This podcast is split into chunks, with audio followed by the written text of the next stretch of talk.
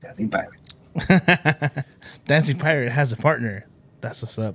You got outshined in that video. Well, no shit. The fuck? Yeah. Sorry. Yeah, it's not like I know how to dance. Lot to get to, so let's go. Welcome to News Across the Galaxy, where we talk all things LA Galaxy. My name's Eddie. As always, I've got Bryant right here. We got Chewy in the ones and twos. What up, what up? And we got a pretty packed room today. Making their returns, I guess we should say, right? It's been a minute. We got, first off, Tony. What up, Tony? What up, dude? We got over there Willis chilling, literally chilling. Turn up the breeze. And we got Edgar, of course. Edgar with perfect attendance over here, really earning his gold star. So what's up, boys? Not us. What it does? Anything interesting happen to you guys this weekend? You guys just want to talk shit already? Yeah, let's go straight. Let's go straight talk shit. Yeah, let's just rip off the Band-Aid. Well, actually, we can't rip off the Band-Aid yet because we had to start. There was a game we didn't get to talk about. There was a player signing in that was made official in between. So we're gonna start with. Hey, you right there, buddy? Oh. I may not be. Why are you fucking playing? This dude is literally. I'm in LA Galaxy form right now. How do you know we're live? Don't mind me. Oh my gosh! All right. Anyway, hold on, guys. Make it worse. Hold on. I'll help Brian in the meanwhile. So, on the 4th of July, the Galaxy played. Oh my god! Against the Montreal Impact. Kickoff was at 7:30. Yeah, no longer called Montreal Impact, sir. Oh, sorry. Club de Football Montreal. Yeah, that also part known as Clubfoot. I don't have extra cameras set up because a lot of people. But... With their 30th logo already in club history or something like that, they're changing it again. They're changing it again from the snowflake. They got something. They got the good old Chicago Fire treatment. Bro. It's seasonal. They gotta do it every season. All right, Brian, you good? I got it. All right, we got Brian back. You got it. Nice. Pinche niño. No claps. Fuck you. Oh. Oh, clap. You fucked it up to begin with, Phil. That's why you didn't get any claps. Anyways, let's just say they played Montreal. Yeah? Let's agree? Yes. All right, cool. I think that is where they're from. So the LA Galaxy took on Montreal on the 4th of July. And if you know this show and if you know me, promo nights, that was an L in my head, right? ASAP. So they came, and then on top of that, missing players, missing our star players and Kevin Cabral and what's his name? Tiger Woods Costa. That's why Bell came to play golf, to teach golf to Costa. Maybe they're doing a tournament together. Whatever. So they came out in a surprising 4-4-2. Jonathan Bonnet in goal. Raheem Edwards out left. Julián Araújo out right. Williams and Koulibaly at center backs. Grandsir at left mid. Efraín Álvarez by default at right mid. And I'll say right now he didn't have a terrible game. Revolution and Mark Delgado in the center mid roles, and you had Joveljić starting with Chicha on top. Ooh, something that we've been wanting to see for a very long time. Right, and then great score, right? Like, it was awesome to see them put four behind on the very good team. Very good team. Chicha getting back on the board. Yeah, Dejan burying that PK with confidence. Still not too crazy about our leading goal scorer and DP not being able to have the capability to finish a PK, and then Revolution finally two, not just 1-2, with some beautiful plays too. Beautiful vision by Daniel Aguirre and old man Kleshin. With that whatever you call it, his Sunday league old man pass. That shit was fucking spot on. That goal was beautiful. It was like a whiplash. Whatever it was awesome. What's crazy though, and I want to talk about this game a little bit. Obviously, we'll get in. Everyone wants to hear about the game that just passed on Friday more, but call me crazy. Willisville called me crazy. Crazy. It wasn't the best performance, right? For a 4-0. I thought they were clinical, and we outshot them. for one. When they had possession, it seemed like the Galaxy knew how to defend these guys. These guys, they're not a bad team. First in the East at that moment. It's the same team that they've been together since like their Champions League's run. So it's not a bad team. I didn't think they had a bad game either. So. Yep, I didn't think they had a bad game either, dude. They freaking dominated the whole game. So I was expected that they were. I think so, dude. I think they had the clear chances, and we just put them behind the net. Yeah. No, well, I mean, the possession was very lopsided, but I don't think it told the actual story of what was going on in the pitch. It just seemed like Montreal was just knocking around. Like, they were playing what we are used to playing, possession with no intent. That's what they looked like. And we were just able to catch them. Well, the last two goals were beautiful. Those were just beautiful plays. But that PK and the Chicha, I mean, we just caught them. Yeah, and I know we make fun of it in the past, like, oh, we had more possession, so, you know, we make fun of the other club for saying it. But if you look at it, it's a pretty lopsided possession. Montreal had 61% of possession. To 38, yeah.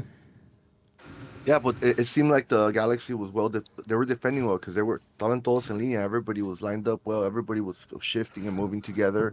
So I think they were defended pretty good. So I think probably part of the strategy was, you know, don't pressure them. Just let them come out. Eventually we'll get them on counters. So they played. We played them how every team plays us. Everyone plays us? Yeah. The ball's on this guy. So you've seen that Greg changes tactics. Greg coached? Surprisingly. Well, I mean, the tactics were changed completely once we saw the lineup. Yeah. We got to blur out Tony there. This is a rated PG show, sir. It's all good. I might have it. Oh, no. Dare you. I joked about it earlier, too. Oh, man, I know, but I thought it was going to be me. That's why I haven't moved too much. Free the titty. That's all I got to say. I don't give a fuck, Keisha. You got the side, dude.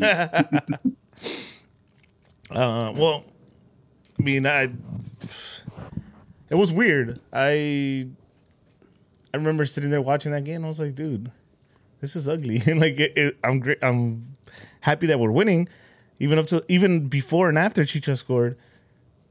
It almost felt like Montreal was a home game. Obviously, I mean, home game, the home team. They had a couple chances. There was a 1-on-1 that dude totally hit over the bar.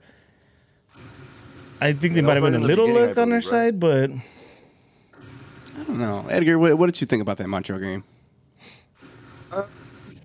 I think I said something afterwards where I felt like it was kind of like a mirage because Montreal has been doing well so far in the East.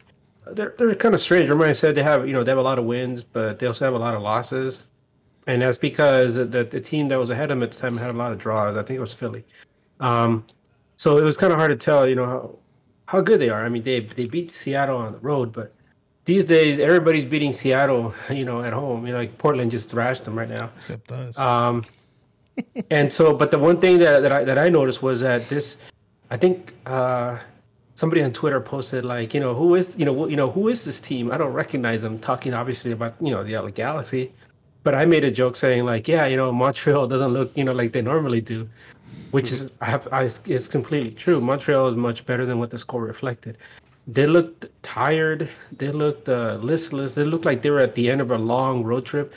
They had played 3 matches in about, I think, like 13, 14 days. No, not even 14 days. It was like about 15, no, 11 days. That's when they had played. They played the 25th, 29th, and then July 4th. So they're pretty tired. And so Galaxy just caught them. It was a perfect storm. No Costa, no Cabral, Joveljić, and Chicha up top. And Galaxy didn't play their best, but Montreal was they just weren't there, man. And then all those fireworks must have scared them. They don't have fireworks in Canada, so it was a good result for us. It was very good considering that this week. Yeah, the match is coming up for this, following that Montreal game because you needed something, right? You needed something, anything. At that point, it was kind of like in those old Westerns, where like all the natives are circling the wagons, and the people in the middle are like, we're all gonna die. So you needed something, right? And then Gandalf shows up, out of nowhere, with the dragons, with Daenerys, and they start burning all the ships, and Gandalf is riding one of the dragons. So Wells Fargo. Wells Fargo. And you wake up and you realize I'm not any of that. And then you wake up and you see like a bucket of shrooms next to you. You're like, oh shit! What? Perfect. Okay. Perfect. So, is this the beginning of Cowboys and Indians? Was that the premise? What about you, Willis? How'd you see that Montreal game? I honestly thought we did play good because we played differently. So I feel that the role that he had put. Once said Raveloson, I think that changed the whole dynamic of the team. And I think that's why he was playing it that way. I think that's why he was playing a different tactic. Well, not just that. Obviously, he didn't have his wingers. And thank God for that. Our all-star wingers. Thank God for not having, yeah. When do you cheer for your two DPs to be out on the roster? But I thought it was good. I thought the role that he gave Raveloson to actually push forward and not have to deal with the pressure and play out of that, I thought was great because we've seen Raveloson just do some boneheaded moves sometimes, trying to come out of pressure, and it's horrible and it costs us goals. And for him to have that freedom to not have to worry about that, I think was crucial, especially for that game, because we needed, like Edgar said, we needed something. We were coming from horrible last three games. We were like, dude, what's happening? Yeah. And I was going in just like Eddie, a promo night. I was like, damn, here comes another 7-2, another Salt Lake. Sheesh. I don't bring ghosts. No, you're right about the whole Raveloson thing because I've been discussing about how like his production has kind of fallen off like the last year or so, and. Like we said, maybe with Mark Delgado there, he was they forced him to come back and play more of a defensive role when he really flourished. Moving up and being part of the offense, scored some important goals for us last season. Yep. So seeing him, back in that role, maybe that's where he belongs. Maybe he's not cut out to be a CDM. Maybe he's, cut out to be more somewhere in the middle, supportive role. Not exactly a CAM, obviously, because we absolutely need one. Are you sure? But some. Yeah, I mean, I don't know, man. But yeah, it was nice to see him score some goals. Then that poor guy, man. That's like water, coming down in the in the desert. It's a long drought. He didn't know he forgot how to celebrate. He was just standing there for a while. Yeah, and so in that Montreal game, in particular with Delgado. I thought he was doing pretty good work as the lone workhorse in the middle of the pitch. There's still that those back passes. They're very shaky every time, even in the game after against LAFC. But aside from that, in that game against Montreal, he also has slow starts. Yeah, he put in work in covering lanes and being that true CDM, so to speak, which. Now that you mentioned it earlier, the new player that's coming in, that could probably free up Marky. We'll circle back around because that happened in between. We're going in order here, bro. This right. Is NAG. We're organized. So man, we don't. All feelings, no facts. All fun. I gotta say something. Yeah. Too. As far as that game goes, dude, you know what like the difference was or why we won. We had 5 big chances to clear at goal. Out of those 5, we scored 4. They only had 2, and out of those 2, they missed those 2. That was the difference. So I think defensively, we just played a better game. That's what it was. Also look kind of tired.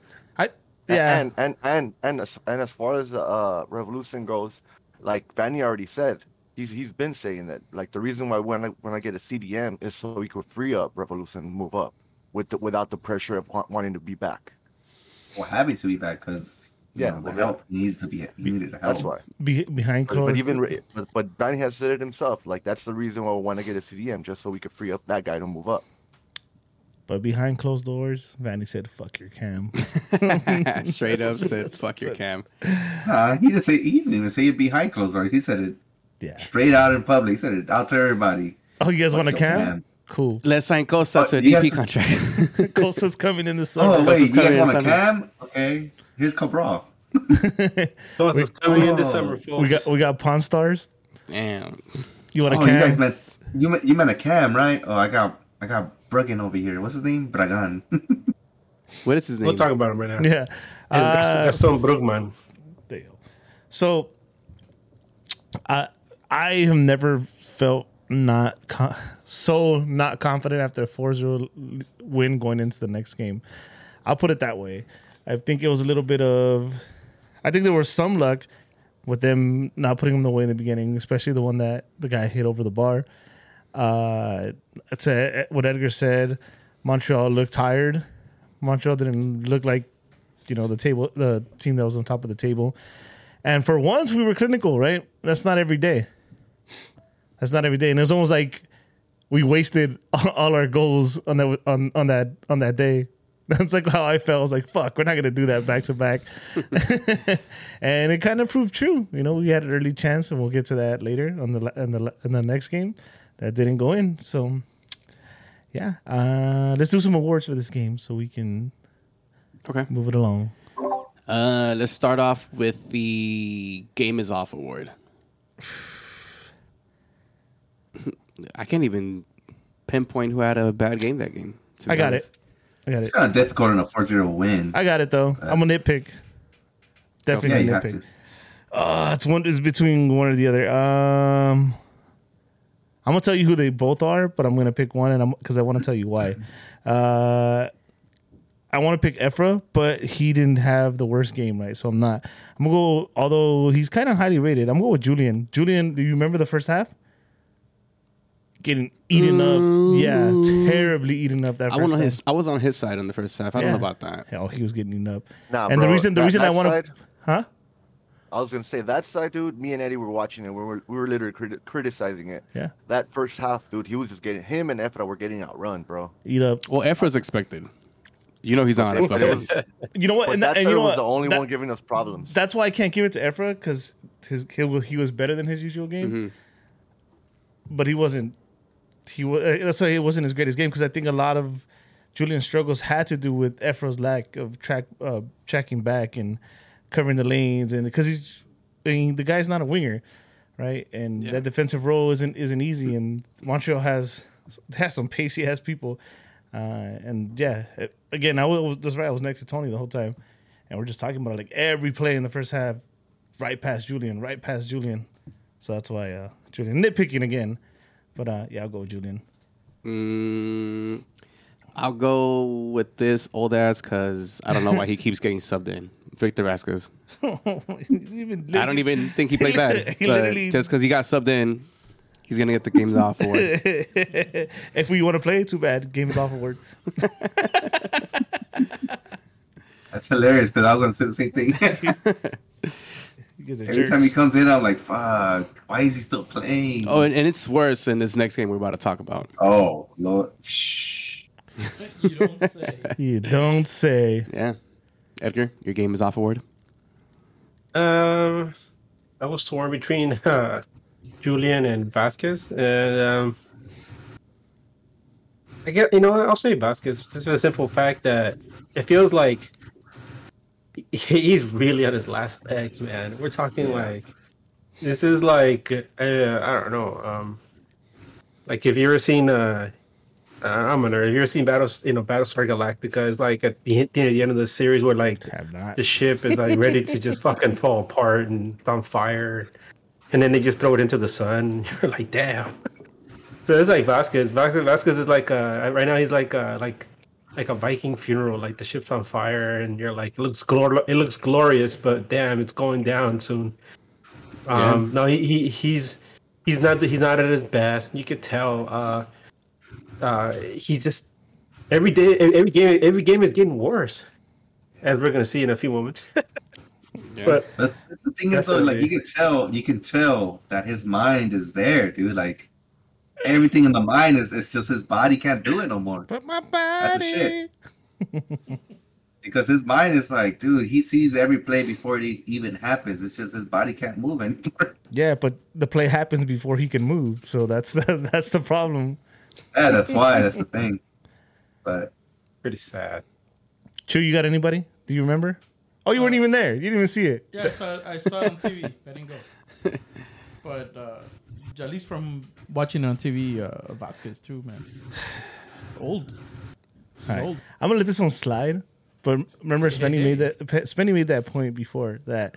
Game is off. Award means game is off. I don't think at this point his game is off anymore. This is that's his game. So, no, because in the beginning of the year he was actually playing pretty well, and when he was starting. So, but you gave him, for me, his game is off. You gave him all the minutes in the beginning of the year, so that's why he's done now. And said this on this show that if you stay with this guy as your main center attack mid, we're gonna be in trouble. And look where we're at. We're not in trouble yet. That's the funny thing. We're not. Well, we will be. You mentioned game is off. I'm just telling you. His game was good. His game was on in the beginning, and now it's off. So there you go. Okay. Honorable mention. Honorable mention, for me, it's going to be Daniel Aguirre. For beautiful pass. I'm just going to write out, to speed things up, I'm right off with Daniel. Yeah. You guys? Yeah. It seems that after that first half in the previous match, he had a good game against Montreal, like nothing glaringly bad. So and he continues to contribute. That kid, yeah, just like I think it was like a play or two, but then after that, it looked like he just picked it up. It was nice. It was nice to see. He's adjusting quick. That kid has ice in his veins, bro. Yeah I like how he plays. I feel like going back to that game. No, he has Mopales. Going back to that game that we lost, was it Minnesota who beat us 3-2? Minnesota, yeah. Going back to that where he like was one-on-one with the keeper and he had the calmness to play it to Joveljić. Yeah. I feel like there's nobody else in this team besides maybe Kleshin that makes that same play. Well, maybe he's learning from Kleshin. Maybe. As he should. He has two great minds on the bench with him, and Vázquez and Kleshin, and he's picking it up, and our other so-called Young Cam, young Chicky Nuggy, is not. Tony? Yeah, I'm agree with Brian too, dude. I think Aguirre had a great game, dude. He pretty much played the CDM spot as it's meant to be played. Sure. Yeah. Oh, dude, that was a sweep. Sweep. Yes. That was a sweep. I like it. So next is next standing. This is gonna be a sweep too. Think so? Yeah. I'm gonna give it to Rayan Raveloson. You have to. Yeah? Ryan. Yeah. Ryan. The two goals. It's been a long time coming for him. So you see he makes those two goals. It gets him in another level. He feels good about himself. And it kind of transitioned to the next game that we're gonna talk about. So it's for him, congratulations with him, dude. We wanna see that. Yeah, I guess Raveloson would be the easy one. Yeah, we all agree. Agreed. I mean, we could have gave it to Sasa. Nah, fuck no. After playing 10 minutes? I don't know. Yeah, well, wasn't Rayan playing forward at that point? He was. Kind of funny. He was the only striker in at that time, quote unquote. No, wasn't he just going there? No. I think the second goal he scored. Joveljić and Chicha were out when this was scored, both of them. Mm-hmm. Ah, interesting. Yes. Wait, so who was playing forward? He wasn't playing forward. Yeah, he was. He was a little forward. Yeah, he was a little forward. He was at the end. Well, just to go different, and since Willis asked, who else would you give it to? Why not Williams? Williams was pretty solid back there. You haven't brought up his name. Right, he actually had a really solid game. Yeah, you're right. He had a really solid game. I remember. So, you know the old saying. You ever mention a defender, that means you had a good game. So there you go. Yeah. There it is. No, when you don't mention defender, this one. and mine is way off from everybody. Who you got? Man, you picked Gio, didn't you? Hell yeah. You know what? No bullshit. I got Julián. You could say he got into the team of the week. He got a hockey assist, basically, two hockey assists, an assist and a hockey assist. He was on. I thought he was on fire second half. He was great. He was a dope ass player. Yeah, that one's valid too. I think because of that, because of his first half, I think that's why it wasn't max standing. But I mean, they didn't score, right? True. Okay, whatever. You did dick, Chewy. I'm gonna mute your mic, man. All right, so asshole, think my mic is dead. No, I mute you. So focus switched over to the next game. It's called the transfer market. Hold on, fool! God damn it! Fuck. I'm getting there. That's not order. It was game, transfer market, then game, or was it game transfer market? Or transfer market game. As I was saying, focus switched to El Tráfico, but before that, God damn it, bro! The LA Galaxy signed another center mid, and CAM. How do you say his name? This fucking Beauty and the Beast character, Gaston. Gaston Brugman. There you go. Brugman. It is Spanish. Gaston Brugman. Gaston, the gas man. The gas man. Gaston. The Brugman. Waster. He's the waster. Bien Gaston. Yeah, that fool's Uruguay. You know, he probably has a nickname like La Pantera Morada or something like that. Probably. Why Morada? Yeah, that was very specific. That's because they got some weird ass nicknames down there, man. I mean, like. The Argentina soccer team is called Las Pumas, so there you go. There it is. I mean, the rugby team, I'm sorry. Well, there you go. I didn't even know they play rugby, to be honest. They're really good. Argentina is one of the best rugby teams in the world. Oh, shit. The more you know. Rugby World Cup is coming to the U.S. Oh, yeah, so is the other World Cup. There's a lot of rugby matches that get played at the StubHub, at the Dignity. Does it? Yeah. Actually, no, they play in the Coliseum. We actually have one of the better teams in rugby. They're called the Galtinis. The Galtinis, really interesting, weird name, but they were the champions last year. So, well, there you go, rugby baby, number one. Anyway. I'm watching the wrong sport because this team is killing me. Anyways, so Gaston Brugman is now an LA Galaxy player. He comes from Parma, second division. I mean, he wasn't always a second division player. I don't know. So, obviously, the Galaxy puts out their highlights, which is hilarious. I know they mentioned this in other podcasts as well. Vanney sold them to us as a CDM, and you get all these highlights of his goals. It's like, that's not what CDMs do here, bro. God damn, it's funny. Who are they trying to fool with that, bro? Do they really expect LA Galaxy fans to be that dumb that we're going to get hyped up for goals on a CDM player? The answer is yes. Yeah, fool. Yeah. This is my 15th year as a season ticket member. Last 7 have been losing seasons, and I'm still buying them. Exactly. So there you go, fool. They told us in fucking video that Johnny Gonzalez, whatever the fuck his name is. You remember it? Fucking Johnny. The Flash. Y'all remember Johnny? It was a Flash. He was here, and he was gone. Yeah. Y'all remember Johnny? It was a G, always a G, man. Yeah. That's true. You know what? It's not. I can't even blame him. It wasn't even his fault, bro. It was the whole front office is sending him to us as a rocket. So. Yes, you're right. F the office. Fucking Chewy. I can't even focus. So I had the issues I had with this is, and again, it's not on the player. You know, like people talk shit about the player on Twitter and stuff. Nothing against the player. He might come and light it up, but. Again, we're told one thing by Vanney. I don't know if you remember a couple of weeks back, where it's like, we figured, but he believed that Efra would fill in that role. Mm-hmm. You know, Vázquez was also going to fill that role as well. So it kind of was like, all right, so you're kind of saying we need a CAM. Mm-hmm. Right? And then fast forward weeks later, he's like, another CDM so we can free up Mark and Ryan to help. Push forward and be creative. And I'm like, I don't like it because here's one thing.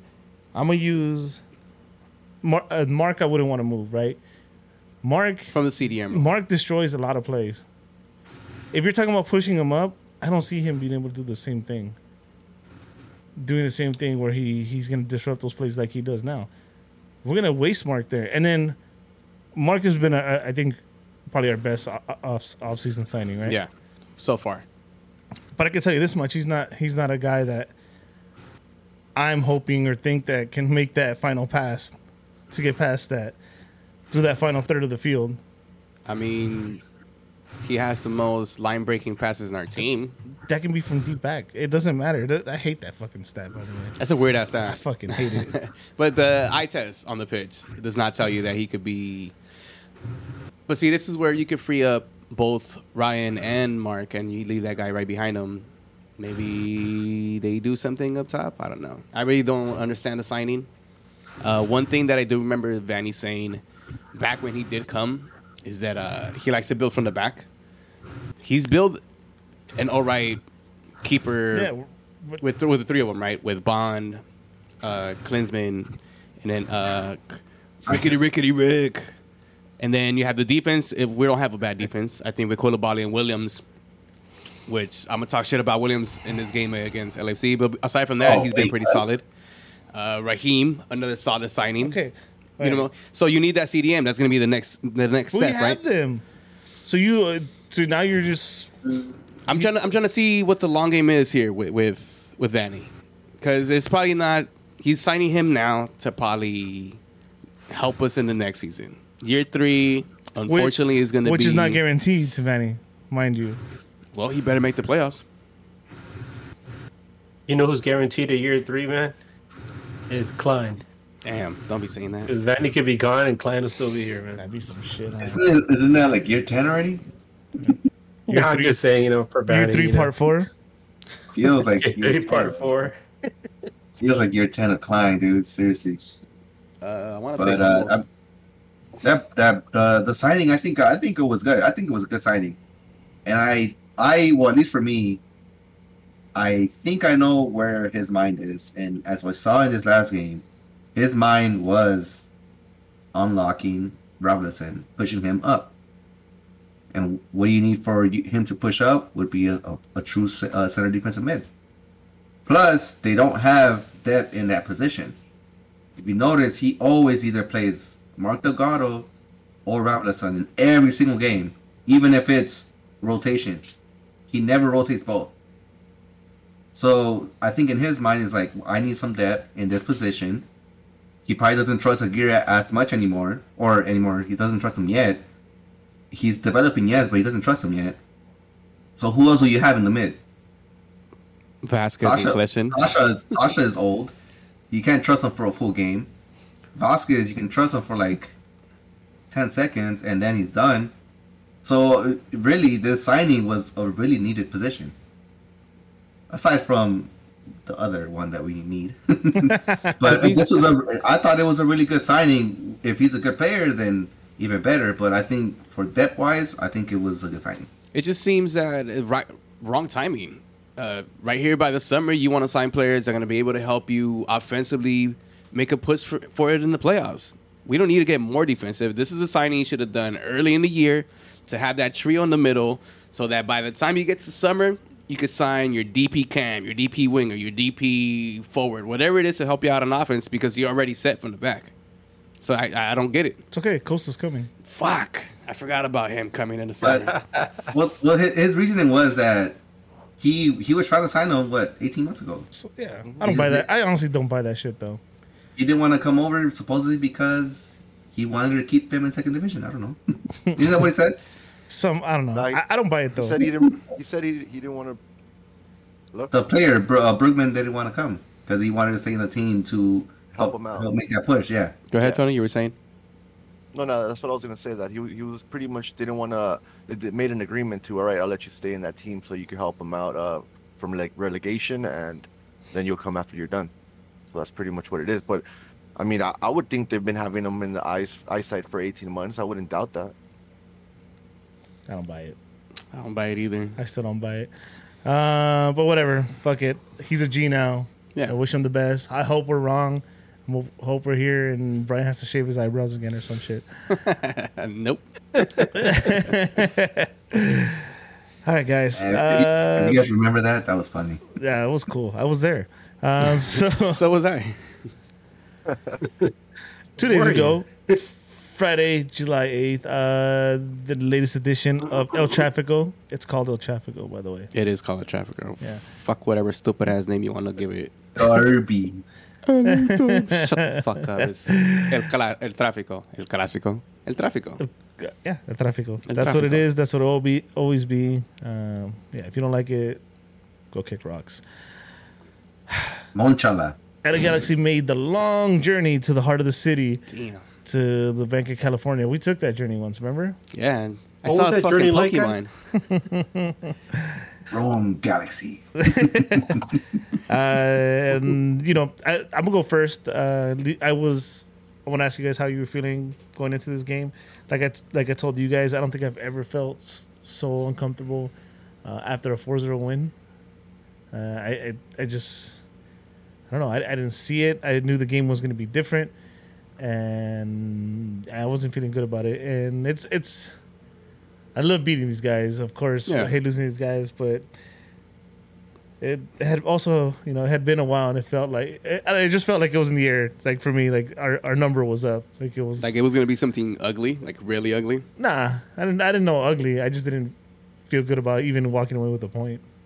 I feel comfortable, to be honest, especially seeing the 4-4-2 tactic that Vanney went with against Montreal. I was really hoping he would go with it again, which he did. So, I mean, it was one of those games where I felt like, oh, if we lose Jesus, it is what it is. We kind of owe him that shit. And on top of that, I mean, they were on the hype. They just signed Bale. They got Chiellini to help them around in the old folks' home. So the hype was in the air with them. I wasn't going in there expecting to win, to be honest. Not even a point. I just wanted to see the same formation going in again and see if we could actually compete with a really good team. And to be honest, that team is a really good team. And before this game, the LA Galaxy has, been 6-0 against top competing teams? So it was bound to happen. One of those L's was bound to happen. I wasn't even mad at the end of the result. I was hyped because, for one, I got to the game, which is fucking amazing. And two, it was just, you know, it was just a nice Friday out. I was feeling good. What about you guys? No? Anybody? No. I was waiting for anybody else to say anything, but because I can go off. Yeah, go for it. Go off, Edgar. Go off. Like I said, I thought the Montreal game was a mirage. It was like a nice mirage, right? Because, you know, you get the feeling like, oh, hey, you know, maybe things aren't so bad. But I was like, nope. I felt like LAFC they've been hungry for a win. You know, they got these signings. You know, although both guys didn't play, you know, the rest of their squad isn't that bad. And I just felt like, you know, Galaxy came in there either with like a false sense of security, but also this kind of like, you know, they tell you, like, don't go into a game, you know, trying not to lose. But, you know, you got to go in there. You want to win, right? I felt like they went into this game trying not to lose. And that was, like, the sense that I got going in. And I was really hoping they would keep the same lineup from the Montreal game. Because if you had something good going, we'll stick with it. But, we'll see how things work out. Didn't they? Mm-hmm. They did. Yeah. Same exact lineup. Yeah. Well, I mean, the lineup, I thought, like we said, we've been asking for that lineup forever. And I guess Vanney actually realized now, like, oh, maybe I should be playing Norwich a little bit more. And there you have it. I honestly was basically in the middle. I thought we were going to get a tie. And I thought we were going to... We could have. I thought we were going to go up and then give up the 2 goals. That's what I thought. I thought because the Galaxy coming off of that 4-goal game against Montreal, we were going to score first, the first 2 goals, and then get scored on the last 2 goals, just defensive let-ups. I mean, the game transpired a little bit different. Honestly, it was an entertaining game. It was back and forth because there was a lot of sloppy play in the middle. Mm-hmm. So, honestly, the loss, I kind of, if it was a loss, then I didn't really mind it. You know, it's in the middle of the season. It's not a playoff game. We're about to lose at some point. You can't just win forever. Yeah, you can. Against your rival, yeah. Well, unlike you guys, dude, my optimistic ass over here, I was going into the game confident as fuck. I'm like, we're going to pull the upset. I feel like we're going to pull the upset. And I was like, even if we don't pull the upset, I think we're going to tie. That was my mentality. I didn't think we were going to go down like you guys all kind of anticipated. Well, it comes from like us seeing these last 5 games. We have what? 2 wins, 2 losses, and a draw. And very ugly losses and the draw. Yeah. So, I mean, there was no confidence in us going into this game. Like, yeah, we got that 4-0. But... And one of those wins wasn't even, like, convincing when it was like, damn, I can't believe we won. Yeah, so it was really just that, exactly. It was really just that one Montreal game, which Edgar mentioned. I mean, Montreal looked tired as hell, and they were. So that's one of the reasons why I wasn't as confident, but I was like, nah. I was just hyped because of the new formation. Well, not for new formation, but the players that he put out again. I was like, all right.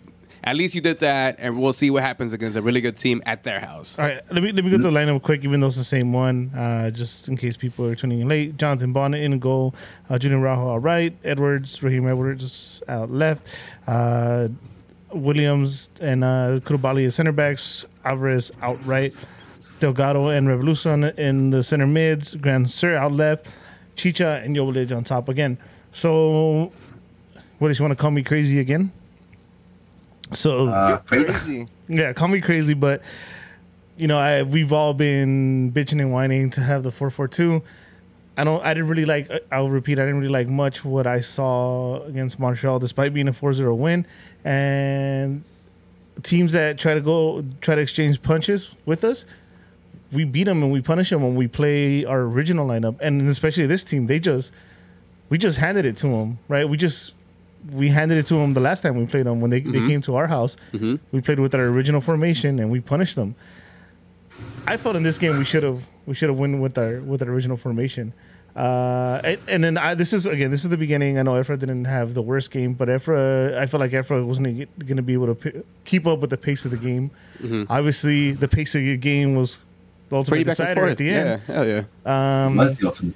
So, yeah, that's honestly just. When I saw the lineup, I was feeling even worse about it. I'm like, fuck.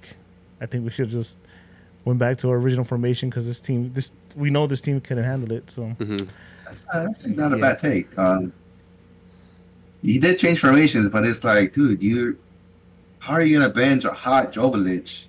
Yeah, no, I get that. In, you know what I mean? It's difficult, and it's what we've been asking for, and he's giving us what we're asking for. Now you're asking for something else.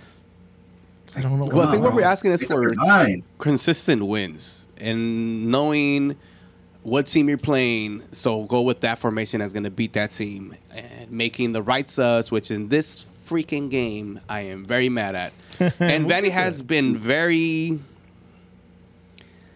It has been consistent. It has not been consistent with the lineups, with the subs that he does. Questionable every time. There's a couple games we could have won.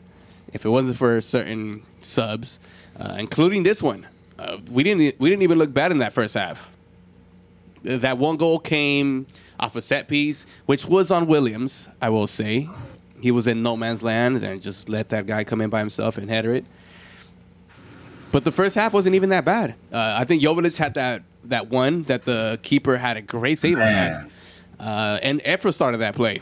If you guys remember that shit, I think Efra he gave it to Ryan. Play. Ryan gave it back. Yeah. I know we're getting ahead. Okay. Yeah, no, I know we're getting ahead because I thought we were gonna go goal by goal, but I know Brian just why go by goal? Let's go by all feelings, no facts. Okay. No, I was just gonna say what if Joveljić makes that goal?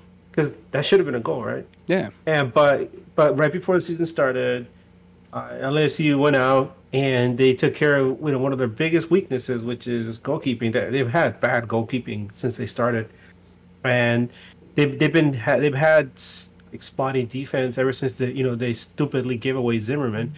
So they went out and got one of the best goalkeepers in MLS, which is Crépeau, and apparently Crépeau did something on his way out of Vancouver because I saw the highlights from the game between LAFC in Vancouver, and every single time that dude touched the ball, the Vancouver fans were booing him like he just killed someone or something. So he must have done something. He must have, like, you know, kicked someone's baby or something. Damn, dude. But it's been dark as fuck there. Kicking babies. Yeah, no, baby kicker. But the thing is, he's a good goalkeeper, and he proved that right there in that stop against Joveljić. Now, here's something funny, guys. It is a little sidetrack. So I didn't get to see, like, the first 30 minutes of the game because I was driving around doing some errands, but I was listening to it on the LAFC radio station, right, ESPN. So I don't know who the hell does their games, but what a clown. I'll say it. What a clown. I'm so used to to hearing somebody as professional as Joe Totino, somebody as professional as, you know, Vin Scully. You know, we've been so spoiled, right, in the city. We had Bob Miller, Vin Scully, Joe Totino, Jaime Jarrín, if you listen to that. And one thing I really appreciate about them is they weren't homers, right? They call it like it is. They show the same level of excitement for the home and the visiting squad. And if you want to talk about homers, it's like, wow, my God, this guy, he's such a homer. It makes you want to throw up. Another thing I didn't like was that he kept talking about a player on the Galaxy I had never heard of. And I was like, who the hell is this guy? And so finally I realized that the guy he was talking about was Dejan. But he kept calling him Your boy lick. I'm like, how do you mess up his name? I mean, just look it up. I mean, as a professional, you're supposed to, like, go and research the names of the players so you know how to pronounce them correctly. And he kept calling him Koulibaly. I was like, what a clown. I wouldn't be surprised if it's on purpose, not in his ass. Yeah. Anyway, isn't it Max? So it's not Max. I think it's somebody else. Because Max would have got it right. Because, you know, he's been around Joe long enough to know how to say those names. They did that game together. But anyway, I remember him talking about the play where Joveljić almost scored. He thought it was a goal. He was like, oh, yeah, you know, your boy Lick, he shoots the ball. Oh, you were to save. I thought that was a goal. Your boy Lick's what? Your boy Lick's what? Oh, what? If he would have scored that goal, that would have changed the entire aspect of the game, because all of a sudden, you know, instead of, like, looking over their shoulders, like in the second half, these guys are like, oh my God, here we go. In the first half, already our demons are coming up to us. So, yeah. Those demons are alive and well, and I think they always will be alive and well. And especially in all their fans' head, dude, because every time, look, it doesn't matter if we're down 7-0, I bet you, we score one, they start crumbling. It's an automatic comeback. It's a thing. And no matter who, if you're a fucking Levo fan and you deny it, you're a dumbass, because it's a true thing and it happens every fucking time. Every time it happens. We score one goal and they start trembling. They do, because they know Daddy's home. They know Daddy's home. And the thing is, with this game meant way more to them than it did to us at this point. Yeah, of course it did. Of course it did, because we were already counted it as a loss. Honestly, a lot of us were. Yeah, I think so, too. That's why I said a lot. Maybe not a loss, but at least Galaxy fans were going to be able to accept it. Because if you really look at Twitter, like we always do, it wasn't the same. Yeah, it's not like hatred, like, oh, fuck Vanney, fuck this, fuck that. I mean, the hatred went a different route. Yeah, well, actually, there was, you know what? There was a lot of Vanney, fuck Vanney, but we'll get to that. Vanney got taken to the gallows, man. He took him to the gallows. Yeah. But we'll talk about that in a bit. But, like Eddie was saying, like, Galaxy fans, you know, you lose to LAFC, like, damn it, I hate losing to those guys. But it's not the end of the world. It's like you realize, hey, we know we got our classic rival coming in, the Spurs, right? I hate losing to those guys more just because of the bad history. You know, maybe it's because I'm an older fan. You know, I remember like all the stupidity. You know, they cost us an MLS Cup or two. Yeah. But losing to LAFC, I'm not too bothered because what is this, like the fourth time they beat the Galaxy, and how many times? Like 16 times or something like that. And last time we eliminated them from an Open Cup game. Smash them and tell them get the fuck out of our house. Yeah. I mean, cool. You guys beat us 3-2 in the regular season game. That's fine. Yeah. As far as the first half goes for me, dude, I thought it was toe-to-toe, bro. It was just like you punch him, we punch him back. Yeah, let's see what's up, you know? Yeah, and again, I complained about the lineup, but that was obviously before the game started. But I think we managed the game really well in the first half.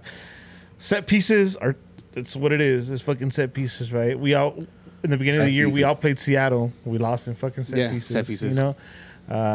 Brian blames Williams. I don't think so. I think Williams is like the free man in that play. I think someone like Grandsir was supposed to track him down or somebody else. I don't remember. No. It was Williams. It was Williams? All right. Yep. He went for the same player that Koulibaly was marking. Yep. He got lost in that. Like, disgustingly lost. And AYSO type level where he's just standing there waiting what the fuck to happen. He jumps to try to get the ball, and he misses it completely without seeing the guy that was right next to him. He could have just guarded him. I'm not putting anything on him, but I just, because I saw it on Twitter, I wanted to ask. Anything on Bond on that play? I think a little bit of it. Touches your gloves right in the face? Yeah, do something about it. It's kind of close range. That's why for me it's like... No, that's not because of the shot coming in. I thought because of the cross. I think he should have gone out there and got it. Yeah. But that's the thing we've been telling you. We've been saying the same thing about Bond. Like, he's not. Yeah. I trust Spirit Airlines in the air more than I trust Bond. He's Spirit Airlines in the air. No, he's not. But if you take Bond out, of the if you try to at fault, I guess if you take him out, it's definitely Williams because Edwards was covering his post, you know. Yeah, and I think Grandsir was covering the outside guy who was Vela, and then Williams fucked up on that one, and it wasn't the only time he fucked up in his game. Okay. He got caught twice in no man's land. Okay. But maybe Bond should have had the balls to go out, you know? Because every time the corners were coming in, I was like, fuck, you know? I was kind of shitting it, honestly. I feel like all the time. And I felt like in the second half, Bond got more confidence because he was actually coming out. Well, I feel like that with Bond all the time, though. From the first time I saw it, I was like, eek. In the air. Like, this man is perfect. And I'm like, there it is. That's what it is. Sorry. Alvaro Cornejo brings up something that I completely forgot about. The refs were sus.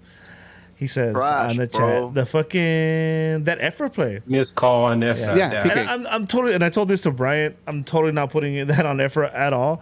But I feel that that's where that little experience where you need it, especially in a day and age with VAR, you go down and you stay down. Dejate caer, pendejo. Yeah, and then at least give the time for the ref to fucking hear or I don't know. It was weird. It was weird. Like again, I don't want to knock effort on it because he tried to pop back up and.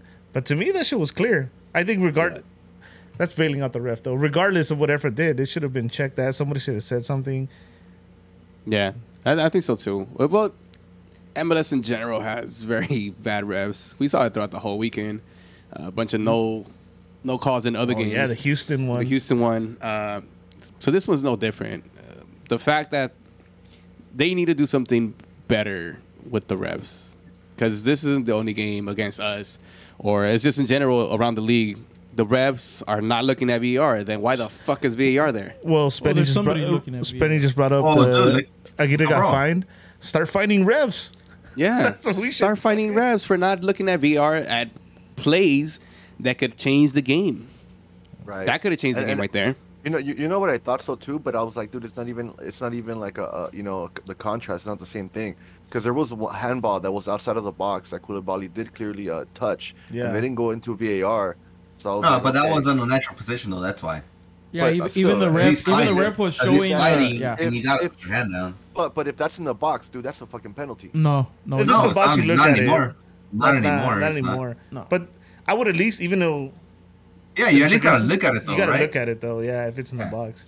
I don't think they would have in this game. Maybe it was ESPN, let's keep the pace of the game going kind of shit. I don't know. You know how I kind of don't want I wanna stray away from that type of thinking. Well, but I mean we're complaining about it right now because we're the home team. If it was roles reversed where they didn't get a call in our house, we'd be like, fuck you guys. Yeah, I know. Right? I know. So, I mean that was a missed call though. These calls, there's missed calls, whatever, but we still had our chances. Yeah. We still had our chances. We missed them, and so be it. You know, this is how. Again, actually, despite going down 1-0 into the half, I didn't mind how we were managing the game. The pace of the game, I thought we were managing really well. We outshot them in the first half. I don't want to say I felt like either team was dominating. I think it was Tony that said I think we were. I think it was ugly in the middle. I think Tony said that. Delgado off to his slow starts again. Those back passes, bro. A lot. Yeah. Koulibaly dribbling too much. Koulibaly dribbling too much. Man, that is something that I did want to bring up, dude, because defensively, dude, I felt like Koulibaly and Edwards, I get Edwards, but it was not working, man. Every time they would try to push up, Edwards. Maybe they'll get away from one, but it's like, dude, you got two more in front of you. Like, let go of the fucking ball. Yeah. And we got caught up. Like, thankfully, we didn't get to score on a lot of them like that we gave away. But we could have been bad, dude. They could have killed us in those possessions. Yeah. This is Edwards, something that's been brought up before. I think Bryant, we discussed this not too long ago, right? Where you were asking me, hey, you were a center back earlier. How did you feel, about having one of your wing backs, move up and try to do something, right? And I was like, yeah, that's fine. I want to let them know that they should feel confident having me in, in the back, that I got their back if they mess up. But when they start doing shit like in your half, in your defensive half, then it's harder to readjust. Now, imagine a center back moving up and dribbling and holding onto the ball too long and trying to do something with it. Man, you're really exposing your team right there. And I noticed a lot of people have been pointing that out about him recently. That like somebody said that he had a horrible game. I don't think he had a horrible game, but if you're going to be doing stuff like that where, you're holding onto the ball too long, just get the ball out of there. You're supposed to be back, in the box, making sure that nothing else gets through. You're not there to create offense, man. So, damn, it's one of those things that you wonder, were they trying too hard? And if you want to talk about trying too hard, and I was going to talk about this later, we have Raheem Edwards, who was horrendous first half. My God, that dude was. That was off. He had an off game. He was trying. He was trying, and I get him that. I get that, and going to the giving away the balls. I felt like Edwards. When you're in the outside, when you're trying to juke or going from the outside, like, all right, fuck it, you still got more people behind you to try to protect the ball. But when you try to cut in and you lose the ball, you put us in danger. Yeah. Never to the middle. What it meant to him going back to that stadium too. No. Honestly, he played with another trying too much. Honestly, he's been on a slow, but surely decline. Because don't say decline in the show. Don't say decline on this show. Decline. What I think it is with him, and I think he'll still be, a good player and a good defender, is that Vanney put him in a new role, right? He's not a defender. Mm-hmm. Vanney put him there. The league didn't know what to expect. I think they're getting to the point where the league knows what to expect. And again, I think Raheem will adjust himself as well, and he'll be a great player, but I think that's what's happening right now. They know, this was got footwork. He's gonna, he's gonna do this, he's gonna do that. And I think Edwards had a bad game. It's just, man, I'm gonna get on Koulibaly bad. Keep drinking with us. He has sinned so much that game. He sinned so much that game that it was.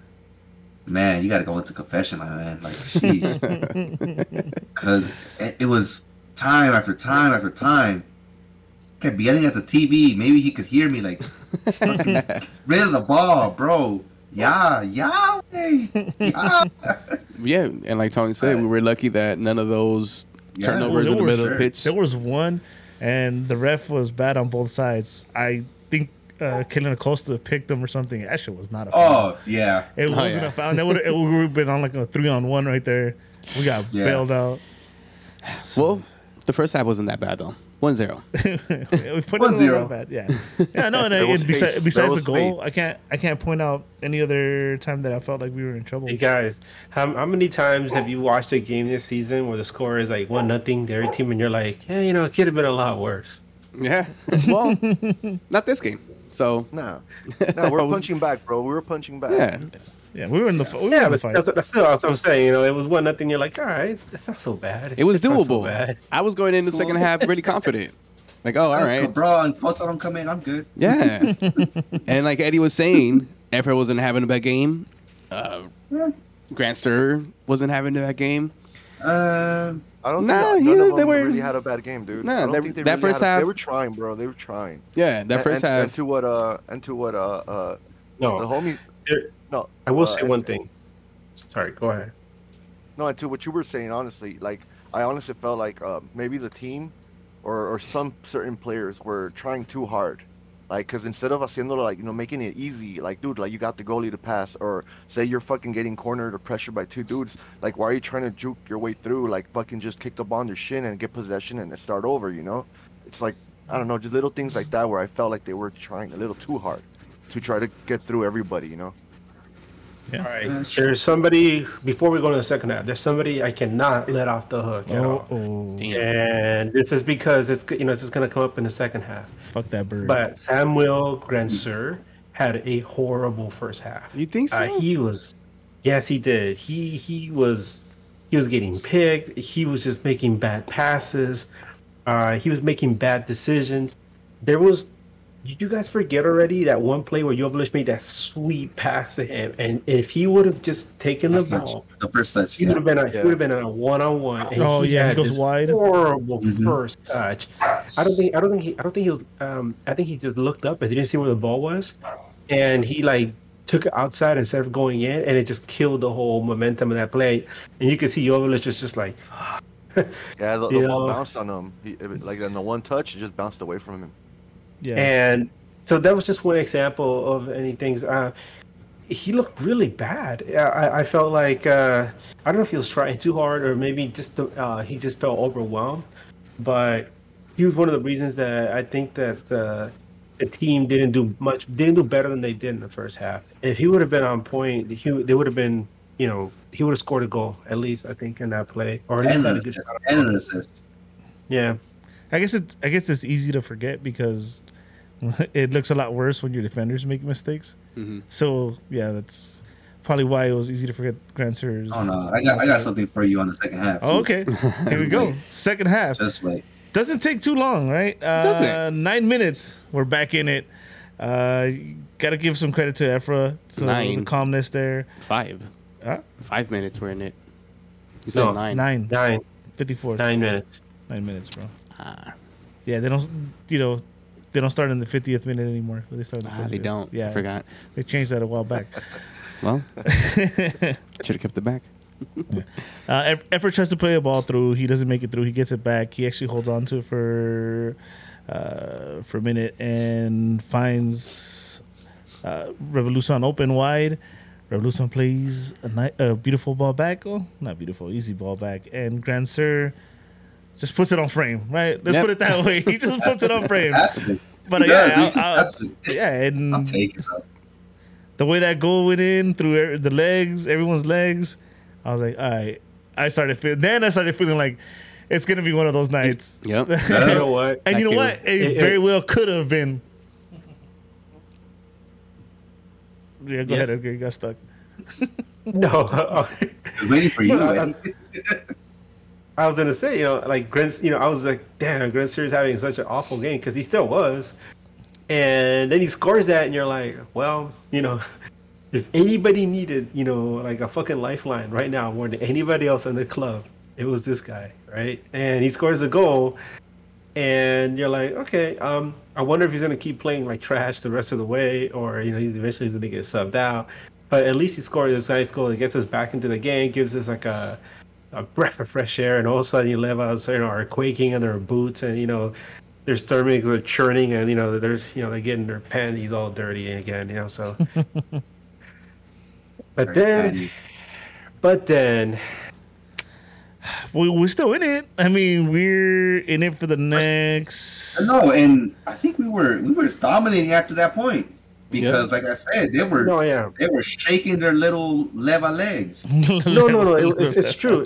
Galaxy started to Galaxy got a boost of confidence. They were dominating after that. Yeah, they were pressuring them, and then LAFC gets a set piece in their half of the field.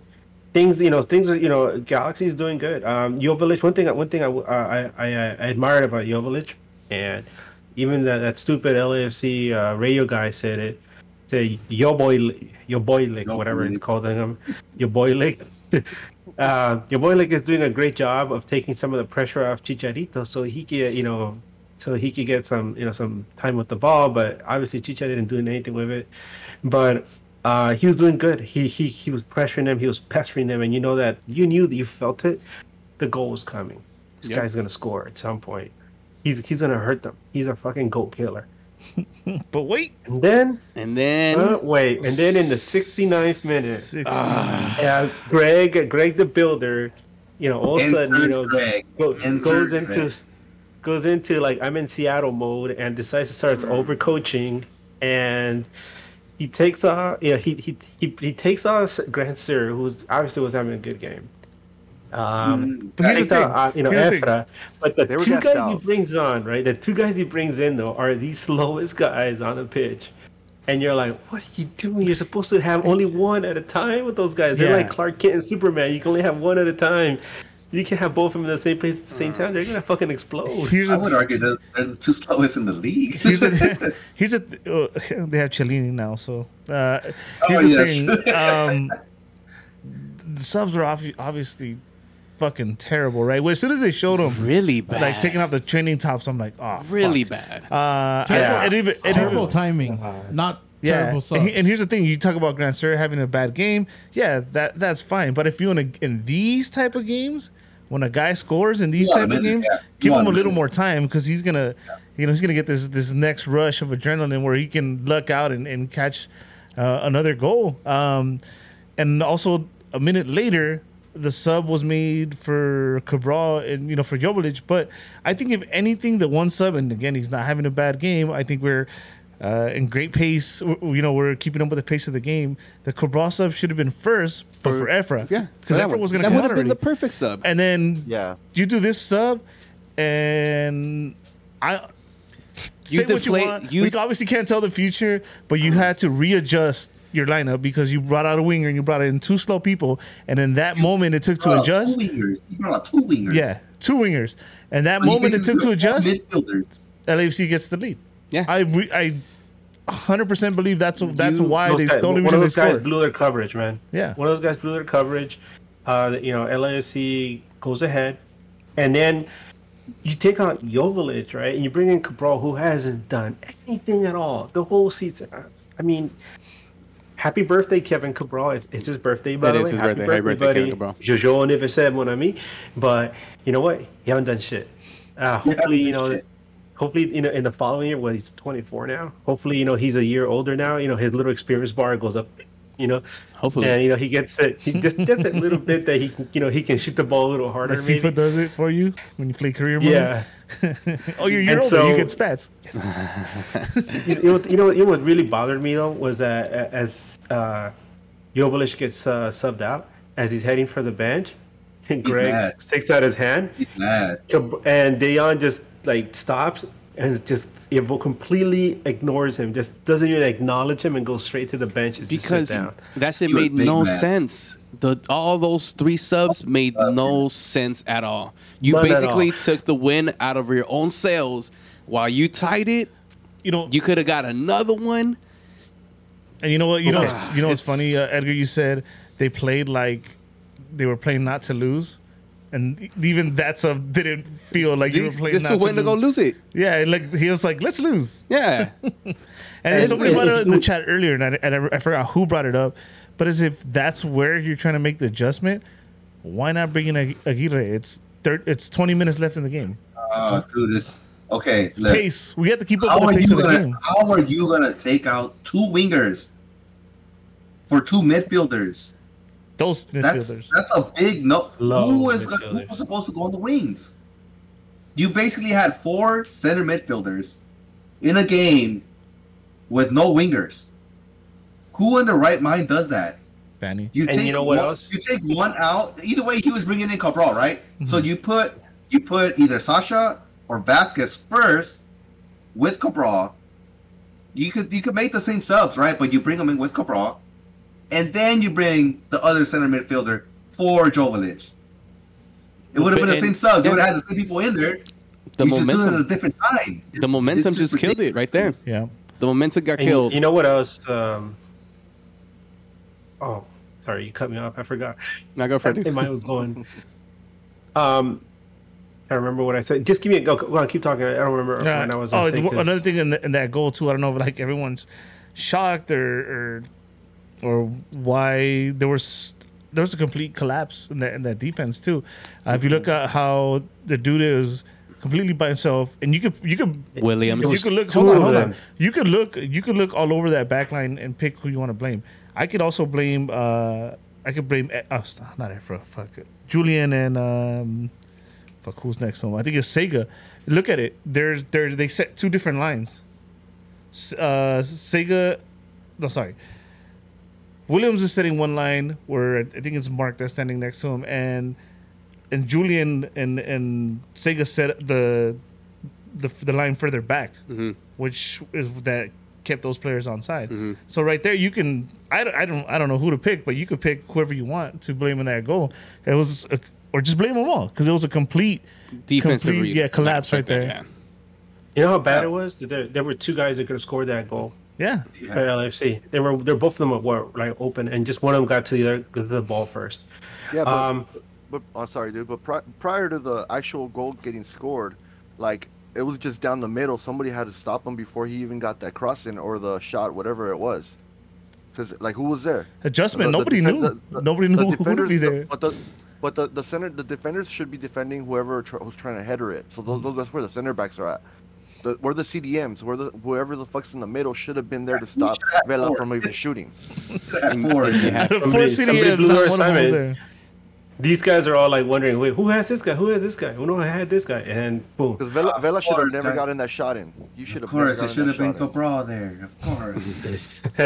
and you know what? You could hear from us talking about how like the timing of the subs, you know, was like perplexing to say the least. Atrocious. You go back on the Twitter timeline. If you look at the LA Galaxy feed, because I was following it live. Like everyone and their mom was like, even before the set piece, everybody's like, what the hell is going on? Why are you making these subs? What are you doing? And the goal drops in, and everybody just completely lost their mind. Like, you fucking idiot. That's a Patrasway. At that moment in time, he thought defensively, and se echó para atrás. But with the two slowest center mids in the league?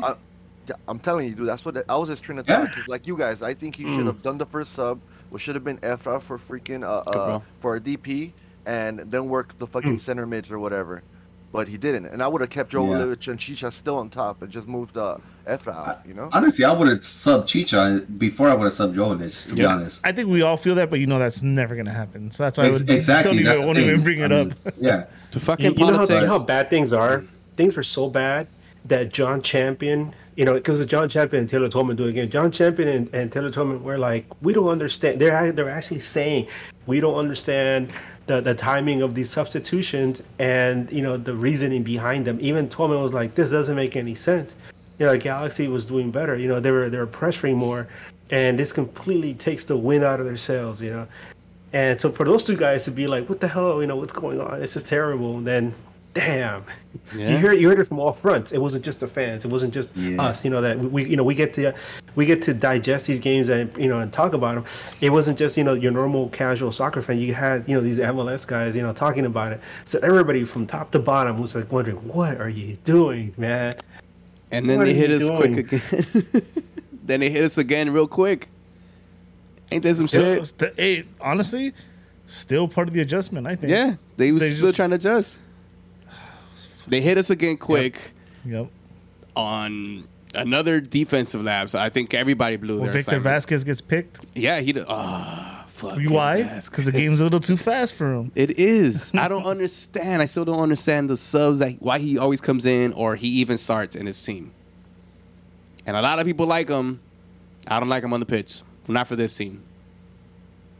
And it is, whatever. I don't know, man. Once that fourth goal scored, I was literally once that fourth goal got scored on us, I was just like, okay, we fucking lost. That's it. Third, buddy. Oh, that game was. It felt like four. Never mind. Yeah, third. I don't know what he was watching Charlotte, Nashville. Wrong game, fool. Once we were down by two goals, I was just like, all right, we're fucked. I was a little annoyed in the stadium. I I felt like we were fucked because of the people we had on the field. Even a 3-1 against this team, with a different set of players on the field, that would have felt a little better. Yeah. And, I mean, it took the LA Galaxy 10 minutes to actually adjust to the new substitutions for us to even get a second goal. And then after that, we did pressure them for the most of the rest of the game. But that shit was a little too late. Dude, those subs killed every momentum that the LA Galaxy had. Right there is where Vanney lost the game. So this game is on Vanney. And the thing is, it's so rare to actually be able to pinpoint the exact moment where the momentum shifted. You can probably, it's so rare to do, it's so rare where it's like, right there. Yeah. You can kind of see it like in a range. You can be like, oh, it was around this area. It was the Ralph Wiggum heartbreak. If you look closely, you can see. Rewind it. Play it. Dude, it was crazy. And, man, all I could do was just sit in my couch and just do the same. Just. You said something that's absolutely true, Eddie, and that is, with the team down 3-1, there wasn't a lot of faith that with the guys currently on the field they were going to come back, because the guys that could have done that were already off. And in fact, if I think that with the guys that got subbed out, especially Joveljić, that's the one that bugs me the most. Especially with him, I felt that the score wouldn't have been 3-1. It would have been 2-1 doable. Our guys could still fight back, but 3-1 down, no. But you know what? That wasn't the end of it. Yeah, because then we got a little glimmer of hope. And we got a lifeline. Hope can be like a little bit of poison. It can give you a sense of like, hey, things aren't so bad, but in reality, you're already dead. Yeah, so. That's exactly what happened. The poor horse. And poor horse. Oh, bring it up, Brian. And then the LA Galaxy after that couldn't bring the horse back to life, or whatever we're saying. Poor horse. Gotta beat the horse off, man. Hey, but credit to Revolution, huh? What a finish. Yeah. 3 goals, man, in 2 games. We saw him do that last year as well, right? He made a header last year. We don't even need Cristiano. He could jump higher. Who centered it, though? Who's the assist? That was Vázquez. I don't want to bring it up. Why you got to bring up bullshit, bro? Literally, why you got to bring up bullshit? But I guess, to what we're talking about right now, I guess it's not too bad that we're getting a CDM. It's not. Exactly. But this is why. Exactly. You see Raveloson, and not just that, he made that play happen with the Joveljić in the first half as well. The little taquito, damn, that shit was legit. I'm going to wait and see. It's legit, man. I like that. Yeah, the whole argument about, that we should have got somebody better. I mean, that was another argument that went on Twitter during the week when it became completely official that Gaston is headed to the LA Galaxy. And some people gave me flack for it because I posted up a poll in which I asked people what they thought of it. I can give you the results in a bit, but the whole thing was that guy. I asked, with the addition of Brugman to the roster, it completely got rid of all the rumors of Ronaldo, Dybala, which something that would have been a wonderful thing for us. And before I go into the results of the poll, I was going to say one thing that I really would have loved to see Ronaldo, Dybala. I mean, Ronaldo's a freaking dream, right? But Dybala, I think, was a little more doable. But you want to take some of that, even though the defense has gotten better, you want to take some pressure off the defense, put up a fucking monster of an attacker up there. Either whether it's a CAM and Dybala or, a world-class player like Ronaldo, you take a lot of pressure off that defense, and you don't have to worry about defenders so much anymore. Because obviously their team's going to be the ones worrying about, where the next Galaxy goal is going to come from. So that's something that I was really hoping for. But now we got Brugman, so hopefully he does well. But the poll was asking, it's understandable to feel underwhelmed if you're a Galaxy supporter with Brugman's addition, which is kind of unfair to him, right? Yeah, he hasn't even played a minute. But it's not on him. But we asked, you know, how do you feel about the midfielder signing? And 40% of people said that they're excited. They feel it's a solid addition. So 38.8% said disappointed, but hopeful. 16.3% said who? Why? Ugh. And then about 5% people said they're dejected and frustrated. And this is from 245 votes, which is a pretty good sample. So you could say about 78, 79% of the people that voted, you know, are leaning more towards like, okay, you know, this wasn't so bad, you know, so let's see what this guy can do. So that's the hope that we have now, right? Like another complete unknown entity, because who the hell follows La Liga? Those here, right?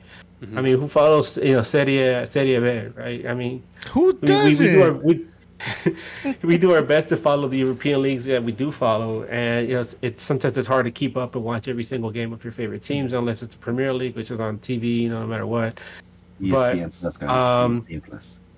So, like, it's ESPN. A complete entity, just like when we got Grandsir and Raveloson and Koulibaly, mm-hmm. and who's that DP? I forgot his name. What's his name? That one guy. What's his name? His birthday. What's his name? Whatever. Anyway, that guy. The one guy that's coming over though. The one guy that's coming over. No, what I'm trying to say is like these are guys that were complete, you know, unknown entities before they came into the club. You know, like who the hell knew about Kevin Cabral before? You know, you heard, oh shit, is our new DP. So Brugman comes in and you're like, who is this guy? And like Eddie said, we get this wonderful package of him scoring goals, and you're like, wait, he's a CDM though. So. And now we expect them to score goals every week, right? That's what the fans expect now. No, it's not at all. Wait, is he our forward? By the way, that's what I wanted to lean into. Like, how do you guys feel about this? You know, thumbs up or thumbs down? Well, you know what? It's going to be in the questions, I'm sure. Yeah. How about if it comes up? Yeah. Go for it. By the way, Edgar, not to get you too excited, this is an actual official report. Dybala lowered his demands. Now you can get it for $6 million. Per season, so DP money, baby. We just needed to get down to 1.5, and he's ours. And you know, he just wants to play with Bale and Chiellini. That's the whole thing. Chiellini got him on the phone. He's like, "Come over, brother." Under the table, baby. Just give him that Beckham deal. What's up? That Beckham deal. You know, let me tell you something. If Levas gets this guy, can you imagine what it's gonna be like? Maybe. If Levas is like, we got. Why did he put that in? Why would she say that? Oh my God. They have a DP spot open. Why would she say that? Just so you know, at least you'll know where the bullet's coming from, okay? That's true. All right, actually... No, he's been rooming to Roma. Don't worry, guys. Yeah, okay. It's all right. I'm on it. I've been on it. Don't worry. Hire Willis, Galaxy. He's a better scout than... anybody. Honestly, dude, it's better than having whatever the fuck you have. I mean, shit. Drunk Willis is better than not drunk Michael Stevens. True. Sober Michael Stevens. He has two first names. He was bound to fail. Hey, he's a G, all right? What's a G? Yeah, always a G. Not like Brian Jordan's bitch ass. Oh, yeah. Brian. Another first two names. Dumbass. What happened to Brian Jordan? I keep hearing about his name come up. You don't know about that? He's a level fan. Yeah, he went into the 32-52 and everything. Doing the chants and dances and everything. Yeah. Why? Yeah.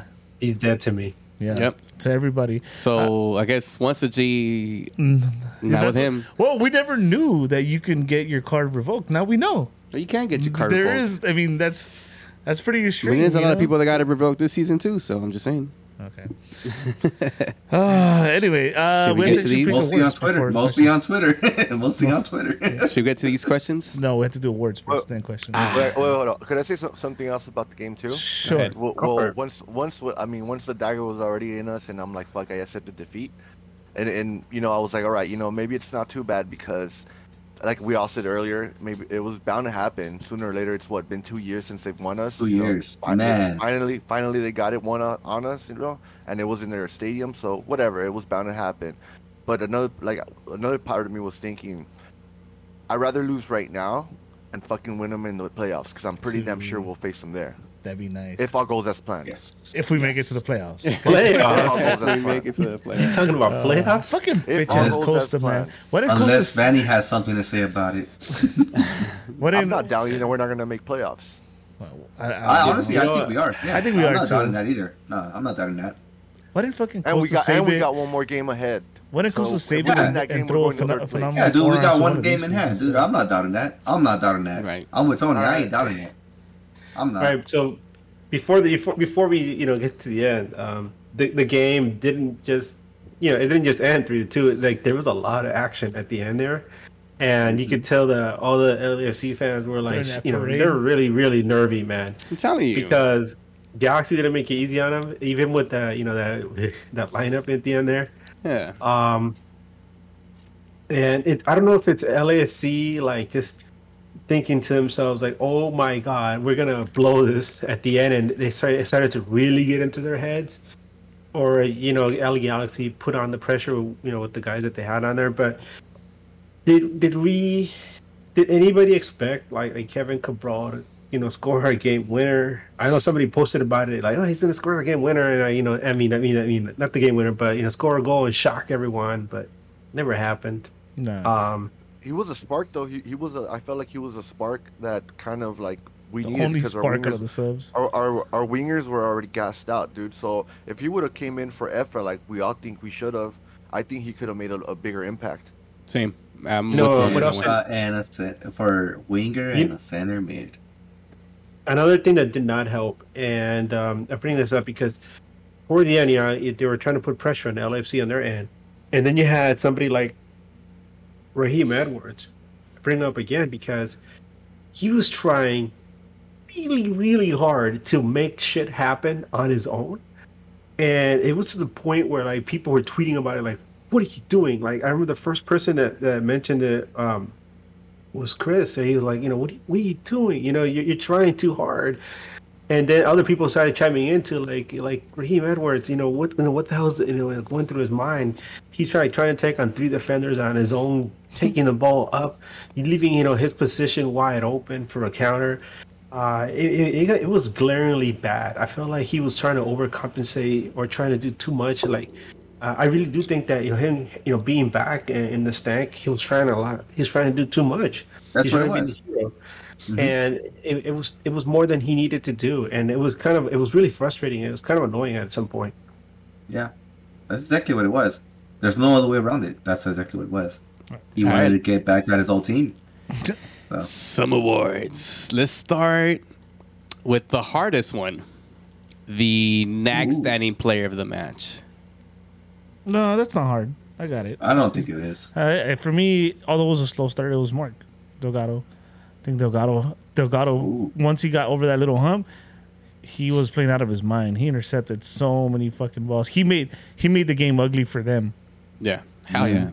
For me, Mark. Yeah, look, Logan Jones, Mark Delgado. Yeah. I'm going to go. You guys don't know shit. I'm going to go the same because I mentioned it in the leading up from the Montreal to this game that he in that middle was doing a lot of work. Hopefully we see him push up a little bit more and free up a little bit more with the new signing. But for now, next signing player. Tony? I'm going to have to agree, dude. Definitely. I think he was our best player. If you were to compare him to everybody else, yeah, I think he was just up and down, fucking doing the most, literally. But like to actually help the team, not really giving up balls. He was doing good. Not like Sega Maradona. Willis, now that you brought it up, I mean, that's a good one. But I did not have Mark as my player of the game. No, I did not. Who was it? For me, it was between two players. It was between Raveloson and Joveljić. Okay. Raveloson, because of the way he was pushing up, he kept pressing him up top. He kept going into the lanes, going into the spaces. He kept them on their toes. He kept the offense going, basically, with Joveljić and Chicha there and running behind him. To me, I thought Robinson was the player of the game, and he got the header in, and we've saw it for two games in a row. We've seen already what Vanney is trying to do. He's trying to unleash Robinson, and we've seen it in these two games. 3 goals in 2 games speaks for itself, and the way he's gotten them has been the same way, running into the space. It's been the same way, running into the space. I think Robertson was the player of the game, and I think second came Joveljić for everything that he did, the pressure he was putting up top. Edgar? I'm going to go... I'm going to go with Delgado as well, because it's really hard to pick out somebody who was consistently good from start to finish. There's a lot of people that didn't do well. I was disappointed, obviously, like a lot of people, that Joveljić was subbed out. I felt that given the time, and he would have really lived up into create a classic moment in El Tráfico for the LA Galaxy. Unfortunately, he had that opportunity taken away from him by bad, coaching, managing. But so I think it was Mark Delgado. He, of anybody on the field, he's like the one guy who was consistent from start to finish. He's just very reliable. When he's on, he's on. And he was definitely, he understood the gravity of this game and didn't try to do too much. He just went out there and did his job, man. That's what you want to do in a game like this. You don't want to try to, do too much, because this is a team that will punish you if you make a mistake. And he just went out there and did what he's capable of doing, and that's playing his role to the best of his ability. And I know that sounds like a cop-out, but because we've all said the same thing, but who else are you going to pick, right? That's true. Nobody else? That's a fact. That's a fact. Which one? Honorable has to go. And then, honorable? Yeah. I'll go. Efraín Álvarez. Back-to-back solid games. As much shit as I've given him here, I've also given him some love. And he's not the guy that we need right now, but he's playing better than the two guys that have DP tags. And to be honest, in a game like this, he has stepped it up in other Tráficos. And this is just another one where he's played solid. So I'm going to give it Efra this time. What you got, Daddy? Very nice. It's going to be Raveloson. Raveloson? Yeah, easy. Some similarities to what Mark did, maybe not to that extent, but his presence now, pushing up, getting that goal. Yeah, I'll go with Tony. Who'd you got? I'm agree with Eddie. I think Rayan, he deserves it. And to what Bruce said, like, come on, man, 2 games, 3 goals, like that's very impressive for a CDM. Those are his highlights. Willis. Sick ass highlights. For me, it's actually gonna be a little different, just because I'm a defender bias guy, and I think Julian had a fucking game. The way he was running up and down that wing, it was just crazy. It was crazy to watch him come back, making that 90-yard sprint, and still try to come back and try to cover Koulibaly, which was having a horrible game the whole game, and then go back up another 90 yards and try to make a pass, and then come back down because Koulibaly can still not cover his guy. I thought Julian had a good game. Maybe offensively not as much, but he was at least out there trying. He was trying, and he was going up and down that wing, which you don't find too many defenders going and doing that. Yeah, so. I'm gonna say Julian. You can see the sweat coming out. You can look on Super Saiyan and everything. So. Hell yeah! I was tired watching him run. I was like, what the fuck? Yeah, Edgar? I'm gonna say Julian. What you got, Edgar? Honorable mention. I'm gonna say your boy Lick. That guy, the Serbian. Yeah. Okay. I think it's Dejan. I'm still really I'm upset that we didn't get to see him play more in this match. Is this guy? He understands what this rivalry is all about. He scored a big goal already.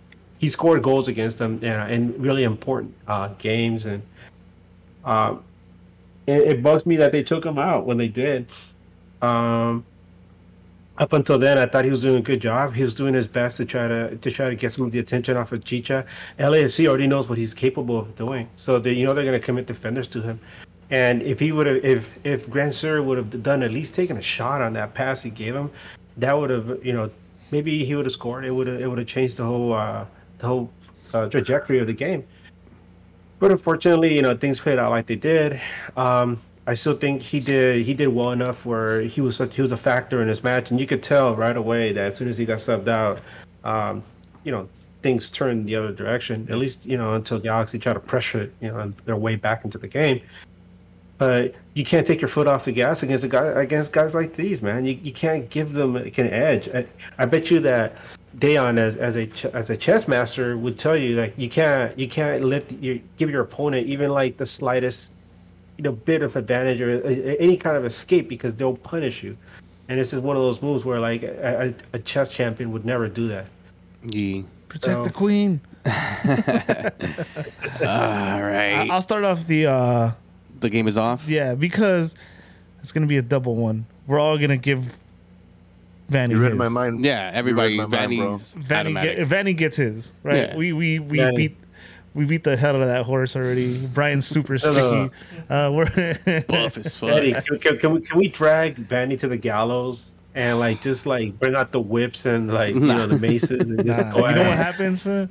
We're gonna throw. Something that more people can understand. We'll throw them in the gulag with no weapons.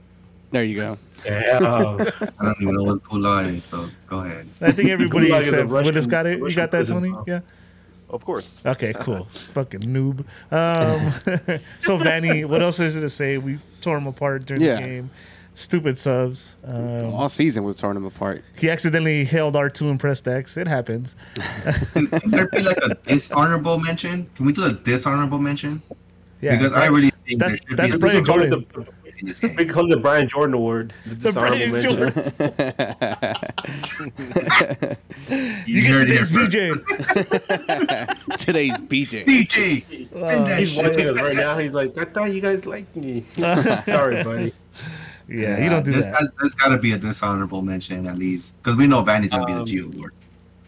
Here's the thing. You know what bugs me is that I really like Vanney. I've known Vanney since he was a rookie with the LA Galaxy. I used to interview him and I got to know him well, and I've always cheered for him. Yeah, he's the kind of guy that he's not boastful. He works hard. He does his best for his club, and when he's on, he's a really good guy. He scored some important goals for the Galaxy, even as a defender back in the day.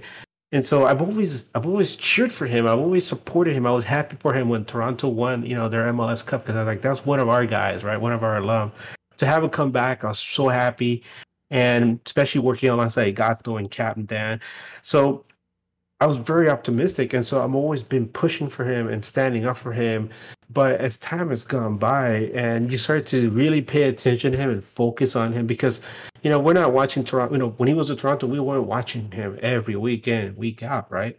But now we're here, we're watching him. He's obviously under a microscope, so we get to see him, and we get to see the kind of decisions that he's making with the roster that he has. And there's times where I feel like he over. I don't feel like it's apparent he overthinks things. It's like things don't have to be super complicated. Sometimes football is something you gotta feel. It's not something where you can look at a stat sheet and be like, oh, if I bring on this guy at this time, at this guy, this guy's gonna do this, this, this. No, you gotta look. You gotta read the room. And there's times when he makes decisions like the ones he did in this game, which they completely blew things out of proportion. If you're a baseball fan.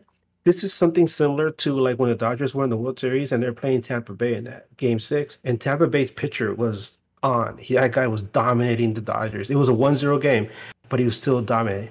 And then because stat sheet or numbers, the Tampa Bay manager went in there, took their guy out, and the Dodgers came back and won the World Series. And everybody's just wondering, why did you do that? Why did you do that? You took out this guy. This guy was dealing. He was dominating the Dodgers. And then... good for us, the Dodgers won. But it's one of those things where you're like, what was the guy thinking? Screw the statistics. Isn't there an episode of The Simpsons like that, Eddie, where Lisa is doing Moneyball or something like that? Oh, yeah. And then ruins the game for Bart or something. But I'm going off. But what I'm trying to say is Vanney, he overthinks things. And I wish he would stop doing that. I hope that somebody in that locker room, I hope Captain Dan, he's the one that comes to mind, because Captain Dan was his mentor when he was a rookie. I hope he sets him aside and tells him, hey man, you need to relax with some of the decisions you're making, because some of these decisions are costing us games. And not only that, you start to erode the confidence that your players have in you and some of that respect that they have for you. There's no reason Joveljić should have, completely ignored him as he's going off the pitch.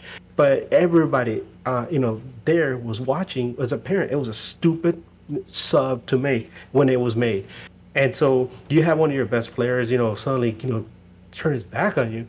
Even if, and on national TV, that doesn't look good. So that was the game is off a word. Well, I'm gonna be completely. I'm gonna disagree. Well, not disagree, but I'm not gonna give my Gio award to the coach. If anything, I would give him the dishonorable mention, because like Edgar said, I actually like Vanney, dude. But he fucked up this game, honestly. So I'll give him a dishonorable. But as far as the Gio award goes, there's two people that are sharing that award, and that's fucking Edwards and Koulibaly. Oh, well, then I guess it's three people, because you could throw Williams in there too. I'll go a different route then. I'll go a different route. I don't know how interesting or how right I am, but I'm just playing the game back. Chicha, besides the one play he was involved in. Where was he? That's true. Like, even his characteristics were different too. He wasn't very animated. I didn't really see him. Pumping up his team, getting in the ref's face. Another DP missing. Another DP missing. DP didn't play. Yes, that was good. What about you? I'm defense. Okay, well, except for Julian, I had Gio Ward. For me, was gonna be Vanney, but this honorable mention, I think I need to highlight these two players because their games were also off.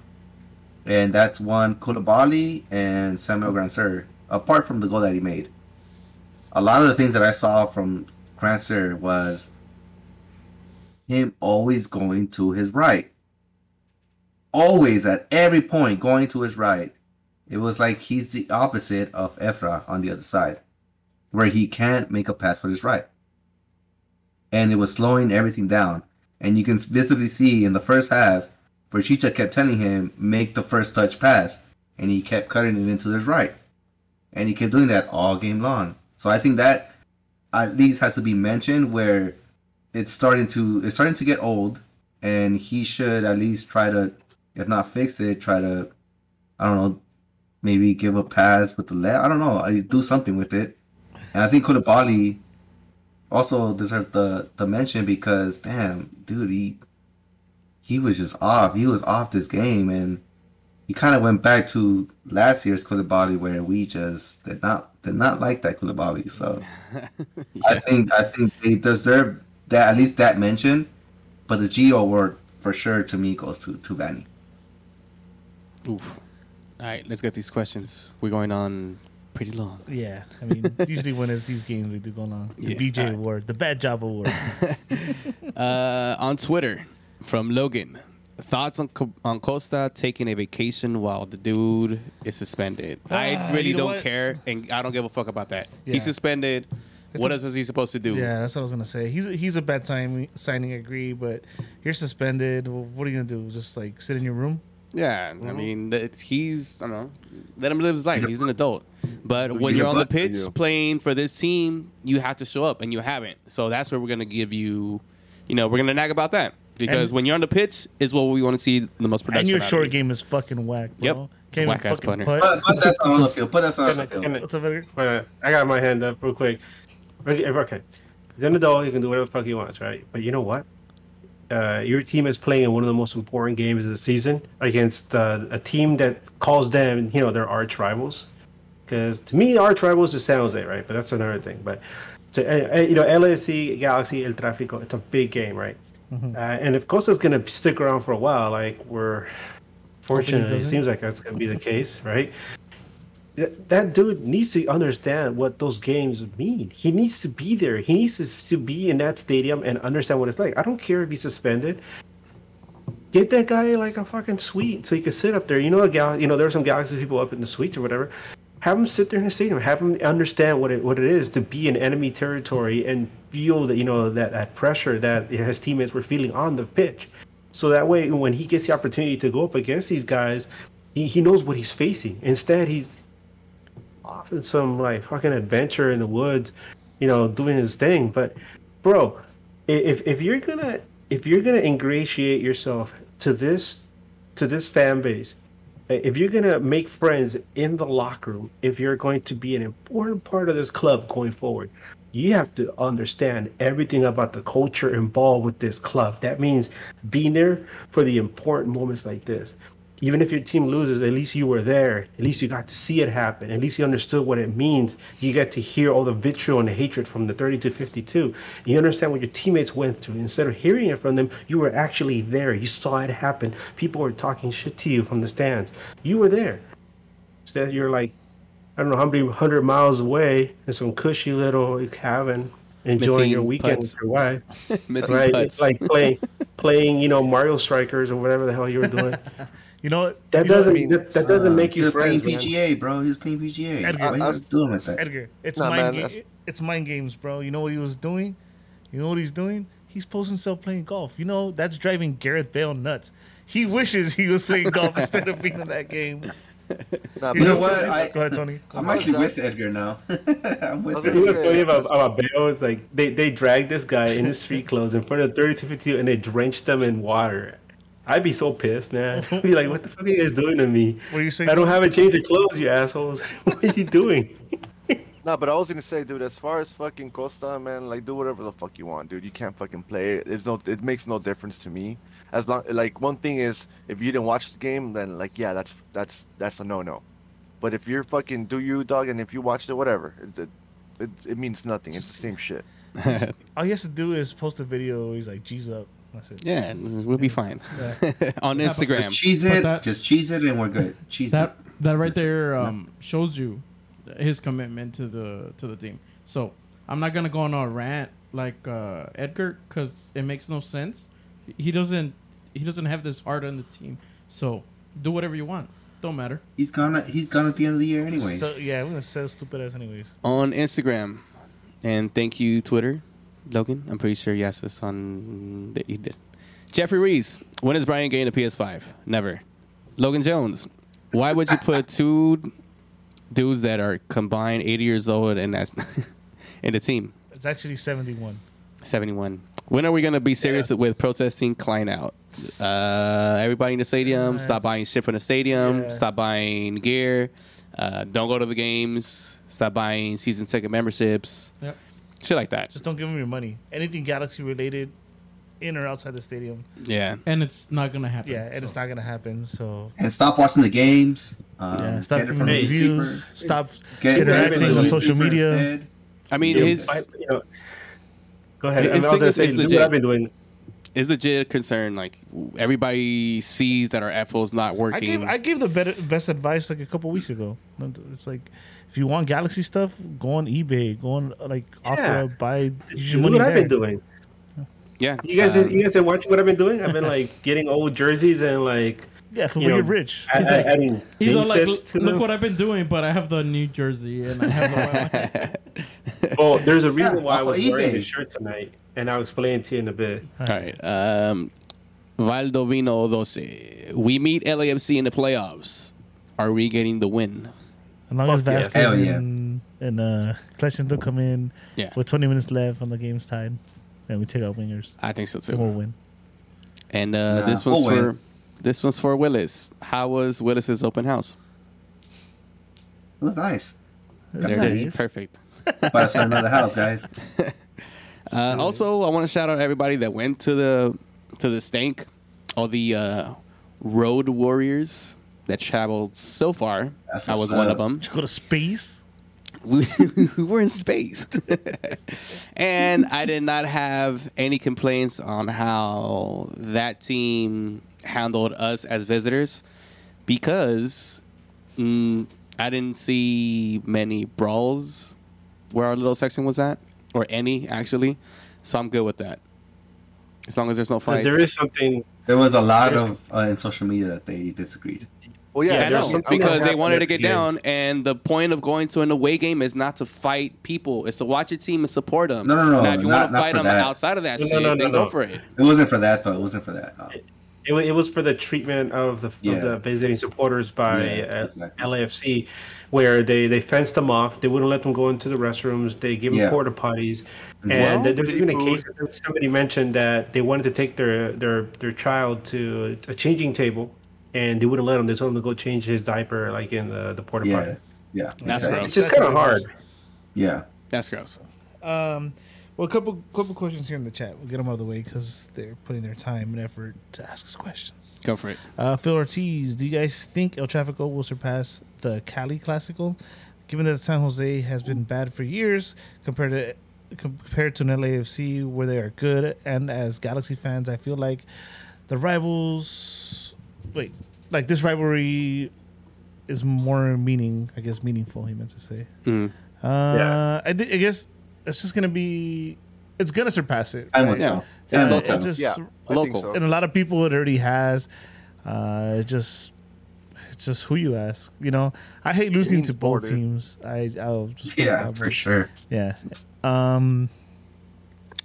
Adrian Spenny. Put it out there. Adrian Spenny asks, what will cancel out Klein out talks? Wins. We win the wins. That. Well, you should repeat the question. I'm saying we would win the cup, dude. Oh no! Yeah. It's do the right moves when it comes to the soccer. He thinks those are the right moves, right? And he's in position of power to tell us that we're wrong. You know how? Don't waste the summers. Don't waste the DP slot on someone you're taking a chance on, knowing there's going to be so many free agents out there because that even could have sold you more jerseys and give you more on the field. Like right now, you got a bunch of Galaxy fans upset, Edgar being one of them, because Dybala's just demanding less and less money. And if we had that spot, it'd be a no-brainer, right? No, I mean, Tony's right. Cup, bro. I mean, all that equates to a cup. If he would have done this right, then that would equate to a cup. So making playoffs this season doesn't cancel it out? I just need some kind of faith that he knows what he's doing. How many coaches have we gone through? How many GMs have we gone through? And how many years have we been consistent? Like, none. We can't build. Like, this guy doesn't understand the soccer aspect of it, right? The financial parts, yes. He has to, but as part of the LA Galaxy, you have to figure out both. You have to know how to get both. Yeah. You have to know how to, sell the jerseys, put butts in seats, and get the wins as well, right? He lucked out with Zlatan. He was able to fuck that up. Yep. Right. He was able to not figure that out. Somehow. Yeah. Not just that. So, not just him, but Pavón. And to be able to fuck both of those up. Oh, the Pavón thing is a whole different matter. No, but you had them. The point is you had them, and you. No, the point is you had them on the same team, and you couldn't figure it out. Yeah, It does come down to that person too, because he's in charge of where the money goes. It was no secret that when Siggy, rest in peace, came in, he's like, "Oh, we need some center backs. Where's the scouting reports?" And they're like, "What scouting reports?" Or like he couldn't put money towards, scouting department, and I don't know. Yeah, I just need some kind of faith, and I don't have any. That he knows the soccer part of this business, and that's why, for me, no. And even then, with Zlatan, it wasn't even him. It was Karofsky. Karofsky made that. He made that call because his connections with United. But you were saying, Edgar? Yeah, you know what bothers me the most is that.